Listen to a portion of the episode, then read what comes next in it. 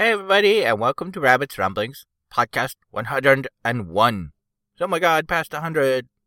This time I talk about some thoughts on Bioshock Infinite. I've only kind of just started it, so they're pretty early thoughts. I talk a bit about how excited I am for Blizzard's Hearthstone. And I have sort of a trio section at the end where I talk a little bit about StarCraft 2 and Neverwinter and Defiance. Hopefully you enjoy the show.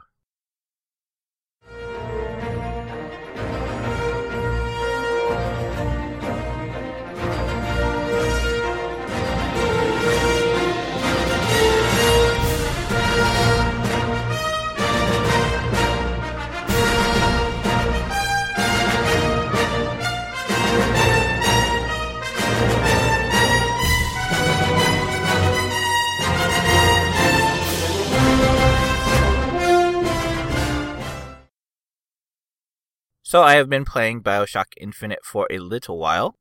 I don't know the exact number, but I would guess it is somewhere around 8 hours so far. Bioshock Infinite is made by Irrational Games under the 2K Games Studio label. And it's interesting to note that they did the first Bioshock game, but a different studio under 2K Games did the second Bioshock game. And that doesn't really entirely surprise me because Bioshock 2 did have sort of a different feel than the first game. It has a very definite different feel from Bioshock Infinite. Bioshock Infinite feels a lot closer to the first game, although being in Columbia and up in the air instead of, you know, down underwater, it has a much faster, more, I guess you could call it fluid feel to it. It all moves very fast and has a sort of higher focus on action and movement, whereas the original two games were, you know, underwater. And so they were more about caution and sort of exploration of what the area is in terms of, you know, sort of looking for cover and, and finding places you can be safe and move carefully in. Whereas Columbia is very open and very, really large in comparison to the previous two games. So it's more about feeling, you know, like you have freedom to go any large open area, you know, and, and pick your spots where you want to fight from. The first thing that is very immediately apparent is everything in Bioshock Infinite is extremely beautiful. Like I said, this takes place in Columbia, which is a city up in the sky. So there's a lot of beautiful skyscapes. There's a lot of sort of areas you can look around. The areas overall are very large and so very kind of colorful and vibrant. Though it is set in the early 1900s, I'm not entirely 100% sure when exactly it takes place, and as you play the game, you discover that may or may not be a static number as it is anyways. But I think there was reference to 1902. One of the things that is sort of ever present in the game, but not really heavily emphasized, I guess you could say, is the racism that takes place in those days. There are the helpers who are, you know, dressed as they did back then, and it's very obvious who they are. There's a reference to the evil Chinese empire, and so there's some of that. But it's really good in that they sort of don't overplay it. I mean, it's there and it's ever present. You can see, you know, a worker from quite a ways away due to their uniform, and of course, you know, their racial heritage. But it's not really thrown in your face at all. It's just kind of there and ever present. So that's sad to see, but it's good in that, you know, they don't overemphasize it and they don't, you know, make people say racially hatred things all the time. There's only a few places here and there where they do, you know, sort of bring it up and put it in the foreground. So while it is, you know, sad to be reminded, you know, once upon a time our nation was like that, it is, you know, it's a, it's okay. It's it's time appropriate and it it works. It's fine. As I mentioned, everything is extremely beautiful, and the plasmid effects when you first get them and when you use them are just off the chart gorgeous. Though it is kind of strange to note that they don't call them plasmids in this game, I think they're called Vigor. But taking place before Bioshock and Bioshock 2, you know, it kind of makes sense that things are mentioned, you know, in different ways. The game overall seems really streamlined compared to the first two games. There aren't health or, uh, you know, for lack of a better word or term, I'll, I'll call them, you know, mana potions It's just you have, you know, this bar, and once your bar gets filled, you can't pick up any extra ones.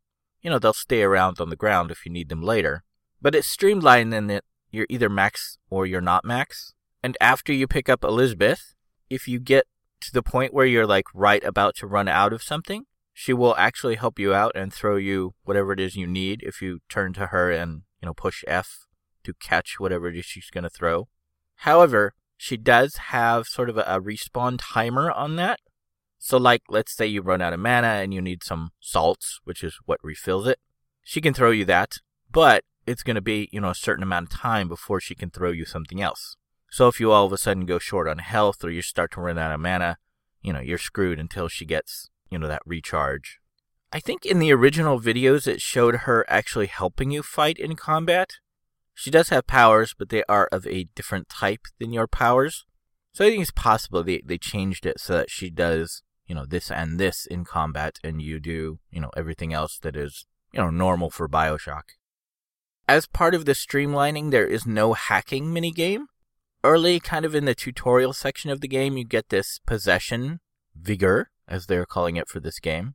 And it starts out that this can possess just machines. But the first unlock you get for, you know, beefing it up, as it were, allows you to also possess humans. So, like I said, hacking's removed. You, you don't really get to hack to get better prices. You just zap the machine with the possession, and it'll just spit out a bunch of money. So there's no hacking.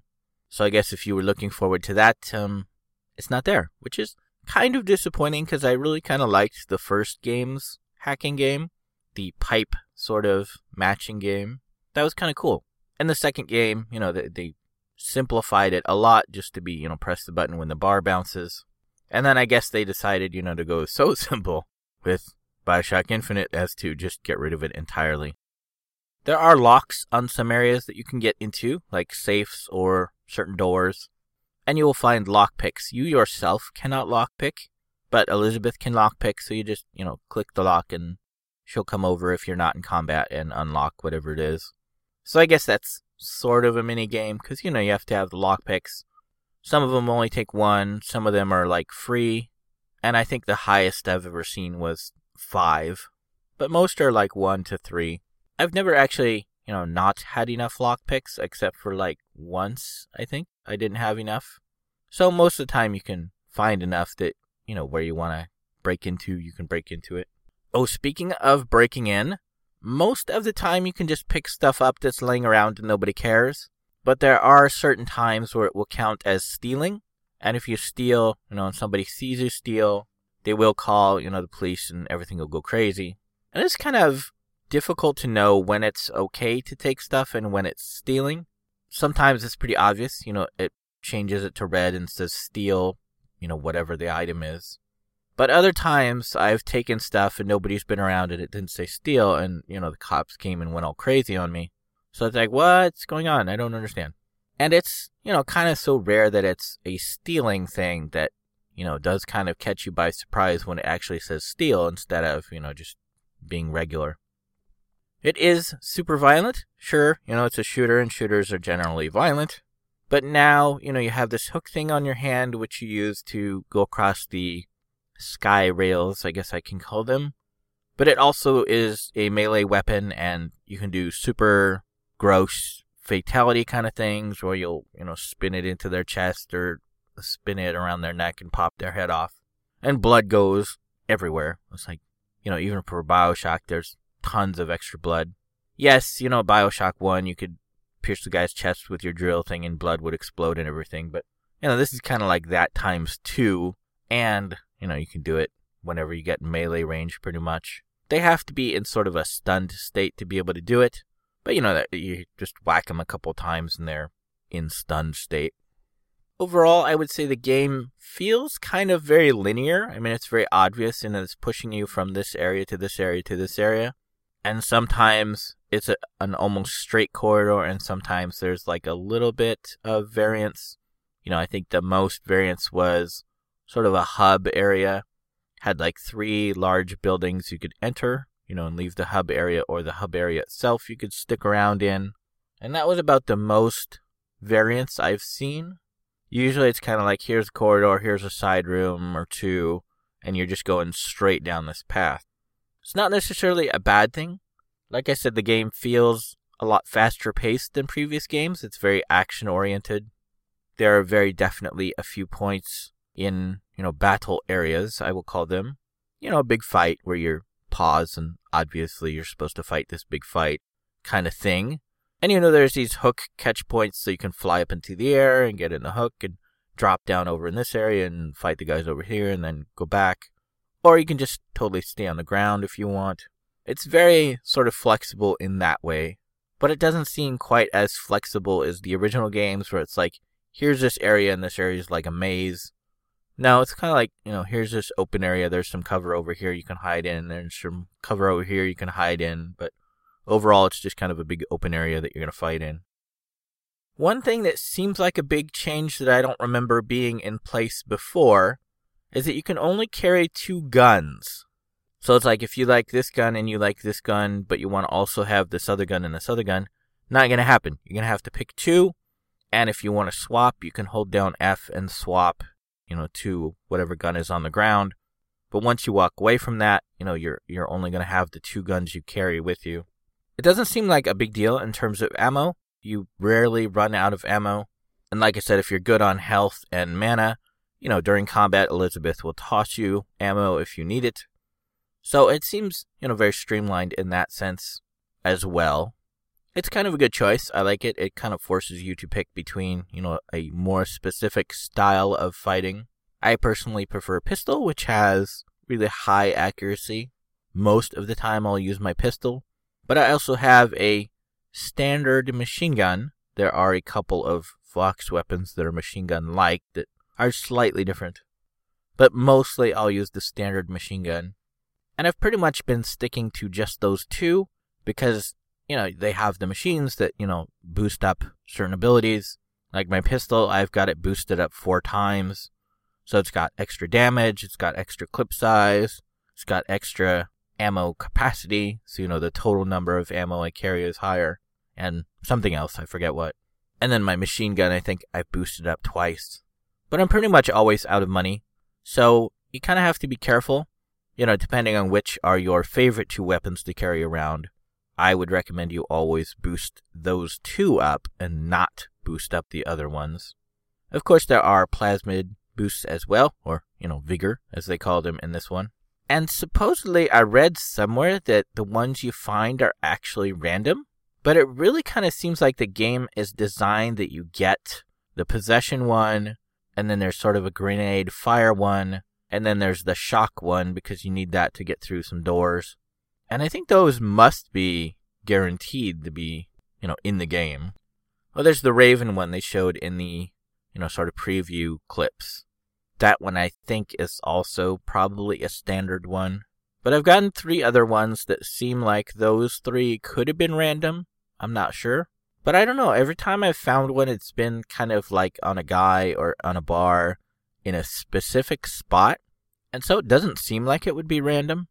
I don't know. I'll probably play through again on the hardest setting and find out for sure.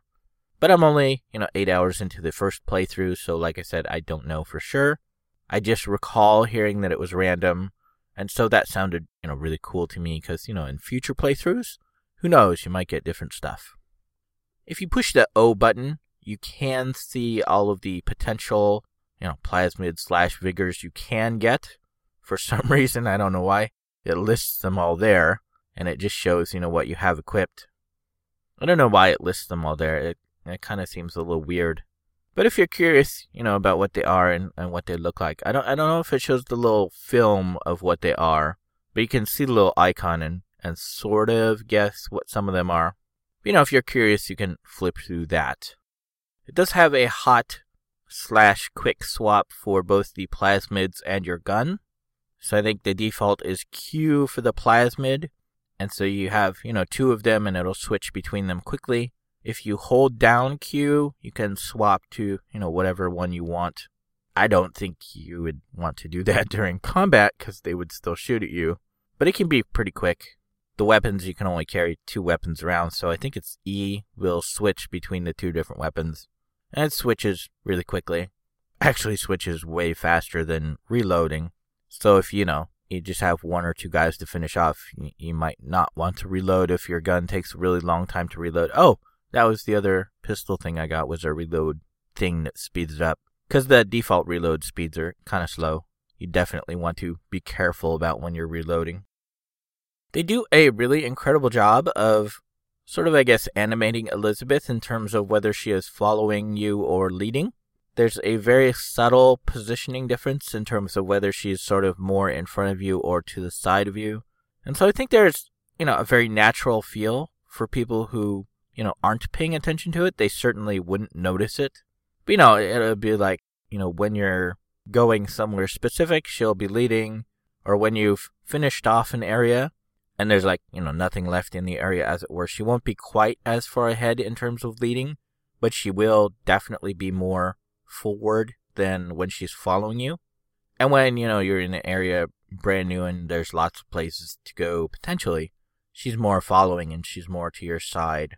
They're very subtle differences, but they did a really incredible job of positioning her in a way to sort of, you know, help the, the player know when they're you know, moving forward or when they've cleared an area and it seems safe. And Elizabeth is a little bit more bold, I guess you could say, in, in terms of where she's going. Another change is that they have four slots for what they're calling gear, which, you know, makes sense. Most people call it gear. I think it's like a hat, a shirt, pants, and boots.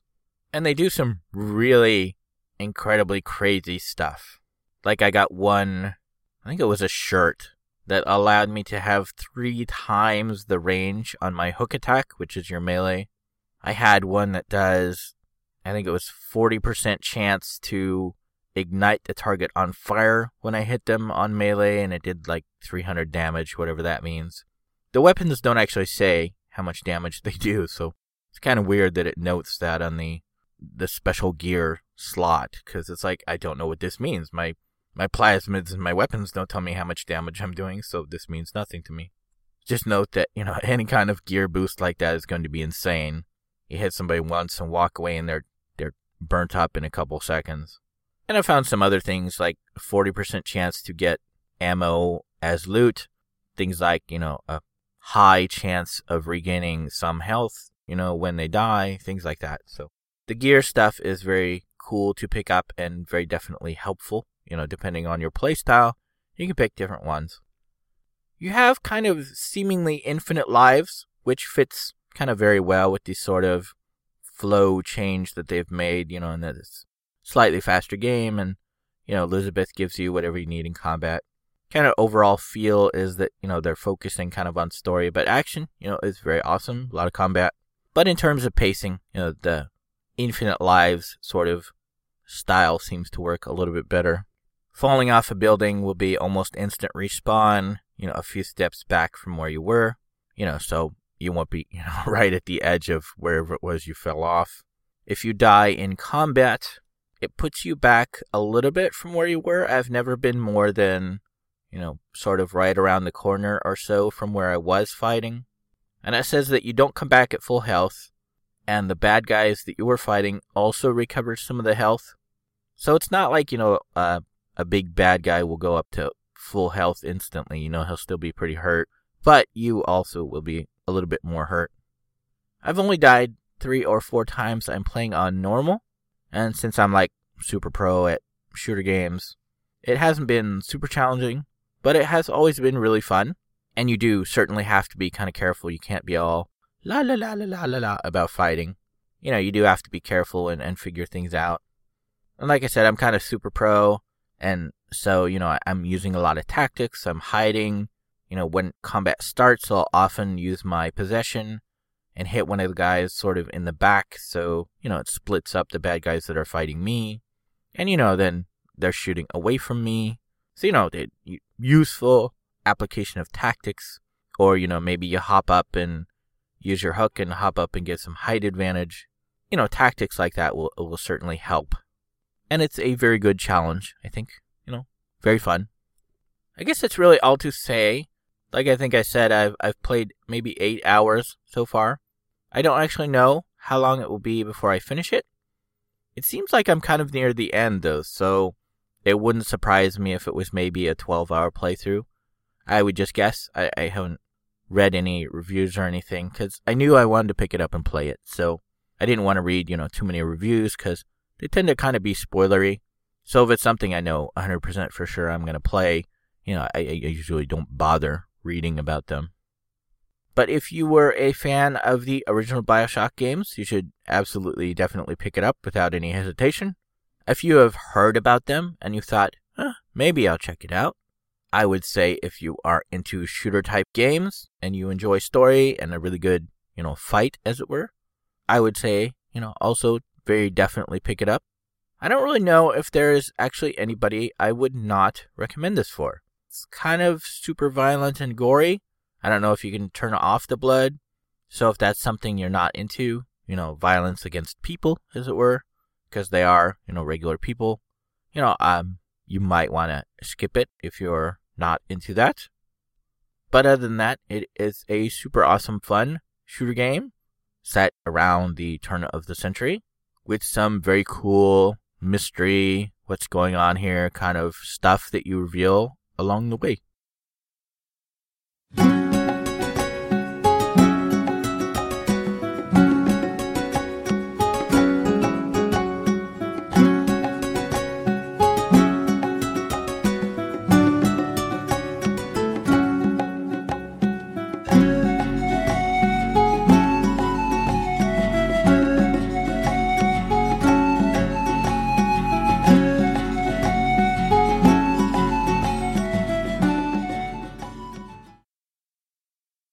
People who are regular listeners will know that I've been kind of looking for sort of a, a PvP based game, but something that would be like a collectible card game, you know, something in more of a sort of relaxed, strategic atmosphere. And over the weekend at PAX, Blizzard announced something that could be exactly what I'm looking for. They have announced Hearthstone, Heroes of Warcraft, it is a digital collectible card game for PC and Mac, and shortly after release, it will also be out for iPad. The game will be 100% free to download and play. Like I said, it is a collectible card game, so you get different heroes that you will be able to play, and those heroes will command different forces. And I don't think they are, you know, specific to the hero, but there are certain cards that they have shown that require certain types of heroes. Like they showed off some demons, and the demons could only be used by Warlock player. So the hero you pick will kind of probably flavor the deck, I suppose. But it's, you know, customizable. You can change it how you wish. And again, you know, not too much is known about it, so I don't know if it comes with, you know, a pre built deck and you change it from there, or if you go basically from scratch. There are a rumored 300 plus cards already in place. Word is beta will be in the summer, which could just be, you know, a few months from now. If you go to your Battle.net account and you go to the, I think it's like a beta tab, you can opt into the beta for Hearthstone. Release is supposedly planned soon. So, you know, they didn't say, you know, Blizzard soon, they said actual soon. So it wouldn't surprise me if it was sort of, you know, at the end of summer, maybe like August or September, because what they've shown off so far looks, you know, really good and really complete. They have said you can buy expansion packs, and they've shown off how that looks when you open them up. It sort of has like a, a book thing that opens up, and then there's five cards. And when you mouse over the card, it will show, you know, a certain glow behind it. And it's like they had one that was like rare, and it's like another one was legendary. And it, it just says that before you click it. So it's like you can mouse over and see you know, and then pick based on, you know, which ones are what, you know, which you want to look at right away. Like, I would probably look at all my commons first and then look at the rare and legendaries last. But I don't know, that's kind of cool, you know, adds to the anticipation. And the current rumors are that the booster packs will be $1 for those five cards. But, you know, that could change by launch. They could change the number of cards, or they could change the price. You can also win boosters through just playing and winning fights. There is this mode called the Forge where it shows you three different cards and you pick one and it goes through, you know, multiple times until you have a whole deck worth. So it's kind of like a, a tournament style randomized option on how to build a deck. And then you can fight with that forge deck against other people. Apparently, you get to keep the cards you get from the forge created deck, so that's another way to add to your collection of total cards. There is no trading and no auction house, and you know, thus no direct sale of cards. They've stated that they want to have players focus on, you know, winning cards and collecting cards and getting cards through the forge. And you know, then you can you can buy them through the booster packs, but you know, no direct purchasing of I want, you know, this specific card. They want it to be, you know, chance based and, you know, sort of like collection based. They have mentioned there is crafting of cards, which is kind of the thing they're most vague on so far. But, you know, just having announced the the game, it's not really surprising. A lot of the details are kind of hazy. But it basically sounded like you can take cards you are not using, like if you get a bunch of commons and you have like five of this one kind of card that you don't really use, you can sort of sacrifice slash destroy them and get components. And from those components, you can make new cards. Like I said, they aren't really specific on, you know, how that works or, you know, what maybe the different resources are that you get. You know, maybe if you want to build a certain card, it takes X and Y number of, you know, different resources. I don't know. It will be very interesting to see. One cool thing that they do is that when you summon the cards, there will be various sound effects of the cards. Like if you've played Warcraft and you know, you know, as example, the Murloc sound. They showed in one one game they were doing, somebody summoned a Murloc and it went when it went onto the board. And you can mouse over your hero and the various kind of emote sayings your character can do, you know, in the voice of that character. So that's very cool. This is not an official game watch because the game is still quite a ways from launch. I want to sort of preserve the game watch for, you know, games that are like three to four months away. So this is just kind of an early notice about it because it sounds very awesome. And it sounds like something I've been waiting for quite a while. That's really all the details I think I have for the game to mention so far. At the time of this recording, that's really all the important details I can think of to mention. Like I said, longtime listeners of my podcast know I've been looking for a collectible card game, you know, that I could play online with other people. That isn't quite as complicated as Magic the Gathering. You know, I, I've been looking forward to one for quite a while, and it looks like this could be it. So I'm very excited about the news. Hopefully, I can get into beta and check it out in just a few months. But if not, you know, it, it looks like it's going to launch soonish, you know, more towards the end of the year, but not, you know, a whole, you know, long time away from now. It's pretty soon. And if you are into collectible card games and you enjoy Blizzard's sense of humor, you might want to check it out.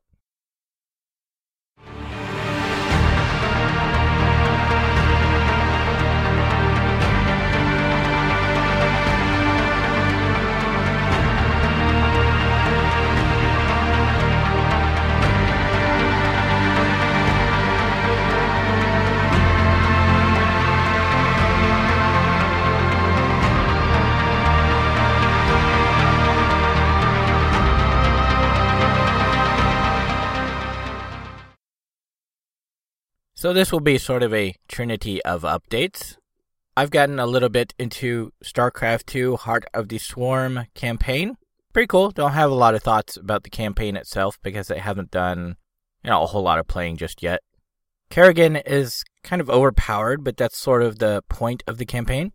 She's like really super powerful, and then, you know, you control Zerg and do various Zergish things. Like I said, I've only played for a little bit, maybe a few hours so far. I'll probably talk about it more later. The multiplayer doesn't really seem all that friendly, though. The people either don't talk at all, or they're just kind of like, you know, good luck, have fun, and then they don't say anything the rest of the time. Most of the time, you know, I try to have fun and I'll say silly things and not take it so seriously. And it's like the people I'm playing against will, you know, ignore what I say or just not respond. The leveling system is pretty cool as you play each race, you get like experience for building stuff. And that experience, you know, builds up a level system, as it were. I don't think it really does anything other than unlocks different avatars and decals for your multiplayer guys. So that's cool, and you know it's not imbalancing or anything. I don't have any new thoughts for Neverwinter. I gained a few more levels, but I got access to the alpha and the Foundry beta, so I can pretty much play anytime I want. So you know the weekend coming up wasn't a huge deal for me, so I didn't really feel like you know it was necessary to play even though, you know, I expect, you know, on the alpha server I'd have to start a different character. But I don't know, just something about the fact that, you know, the character will eventually be deleted. You know, it's like I don't have an overwhelming, burning desire to play through and see as much as I can. Especially since I have pretty much confirmed that there really is just the one quest line. And so, you know, if I play through it all in the beta, you know, it might be slightly different at launch, but, you know, it'll pretty much be the same content. So I don't really have, you know, a burning desire to burn through all that content either. I played Defiance for a short while as well. They wiped the characters from last weekend, so I had to start over. And as I thought, you know, it is pretty much one single quest line for Defiance. So I wasn't really all that interested in replaying through the content I'd played before. Since, you know, in theory, I would have to play more hours this weekend than I played last weekend to see anything new. Because, you know, theoretically, with it being the exact same content, I would see the exact same stuff going up, and, you know, it wasn't all that interesting. So I played for maybe half a dozen hours. I got to, I think, level 70, and, you know, pretty much everything was the same. There were a few minor UI differences, but nothing really major. I mean, there wasn't any different monsters I saw, and I didn't see any different quests. It was all, you know, the same stuff I'd seen before. There is a small text based intro that they added to the beginning of the game, so you do get a little bit of history about what's going on.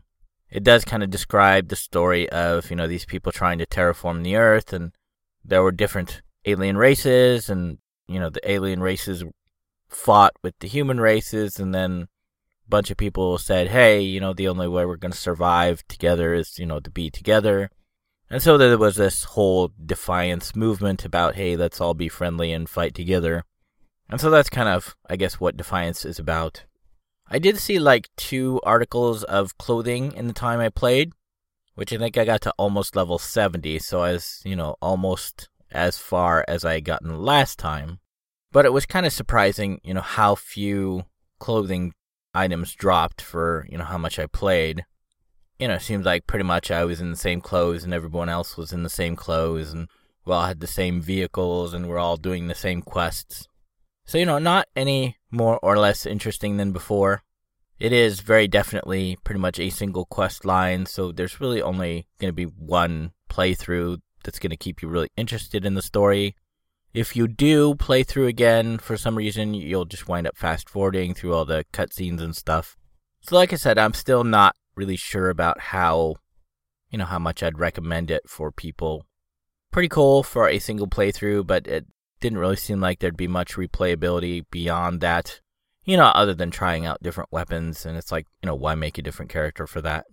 Again, you know, I, I didn't get past halfway, so, you know, I don't know how endgame will be. I'm sure we'll see some reviews on that as we near launch. And I guess that's pretty much it for my trinity of small reviews about stuff I did over the weekend.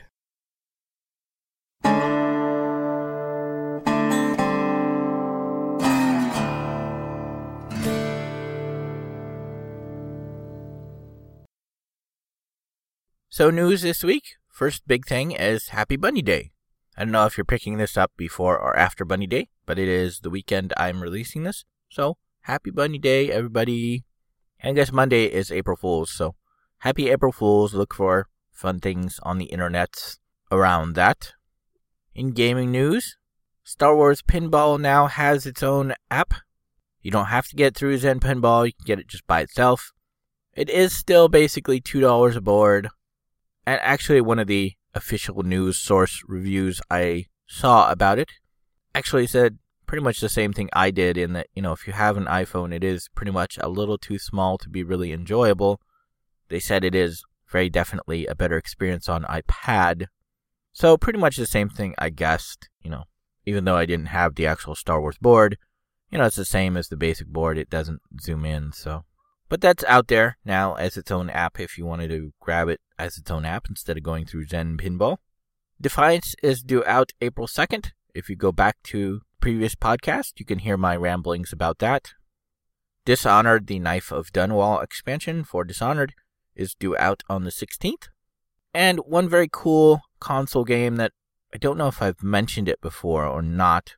Injustice Gods Among Us, which is a superhero fighter game based in the DC universe, is due out on the 16th. That's another one that, you know, if I had access to my console, I would absolutely love to pick up because it looks just really incredible and a lot of fun.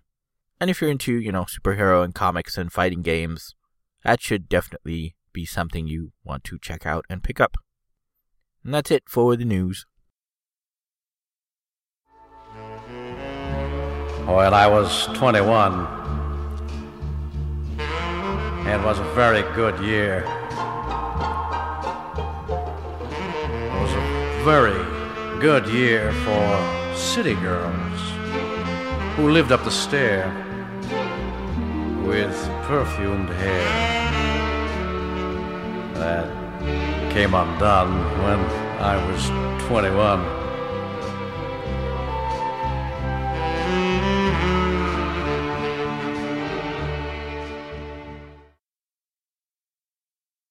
So I guess that's it for this Rabbit Ramblings podcast. So far, I have lost almost three pounds in the maybe week and a half or two weeks I've been doing my calorie counting diet thing. So that's pretty cool. Not a huge update there, you know, pretty small change. But you know, three pounds, that's very definitely outside of normal variance.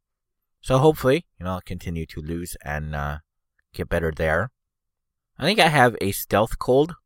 And by that I mean I've been feeling really super tired lately, even though I've been getting like eight or nine hours of sleep. And there's really no other symptoms until today, this morning. I started coughing a lot, and there's like a lot of congestion in my lungs, and some big globs of yuck have come out when I coughed. So I think that explains why I've been so tired lately, even though I've gotten enough rest in terms of hours. Is that you know, have a stealth cold. There's no real symptoms, but obviously, I guess my body is sick and fighting something. I still haven't seen Oz. I keep forgetting to go do that. It's kind of hard, you know, to see movies when you're single, because, you know, it's just you, so, you know, why bother? Because there's nobody I'm going to talk to about it, nobody I'm going to go enjoy it with, you know, when I see it. But, you know, I should definitely check that out on IMAX 3D before it goes away, because I have a free ticket. So it's free is good. And so, you know, that's like 15 or 17 bucks or something normally. So very definitely worth going right away while it's still, you know, available. Maybe I'll do that, uh, you know, after I record this. Not, you know, today, but, you know, by the next podcast, maybe. That's really all I can think of for this time. So hopefully everybody will have a good Easter weekend have lots of fun, play with your friends, enjoy life, and hopefully I will see everybody next time. Okay, thanks, bye. Sometimes I'd stay up all night, wishing to God that I was the one who died. And sometimes there's not enough time.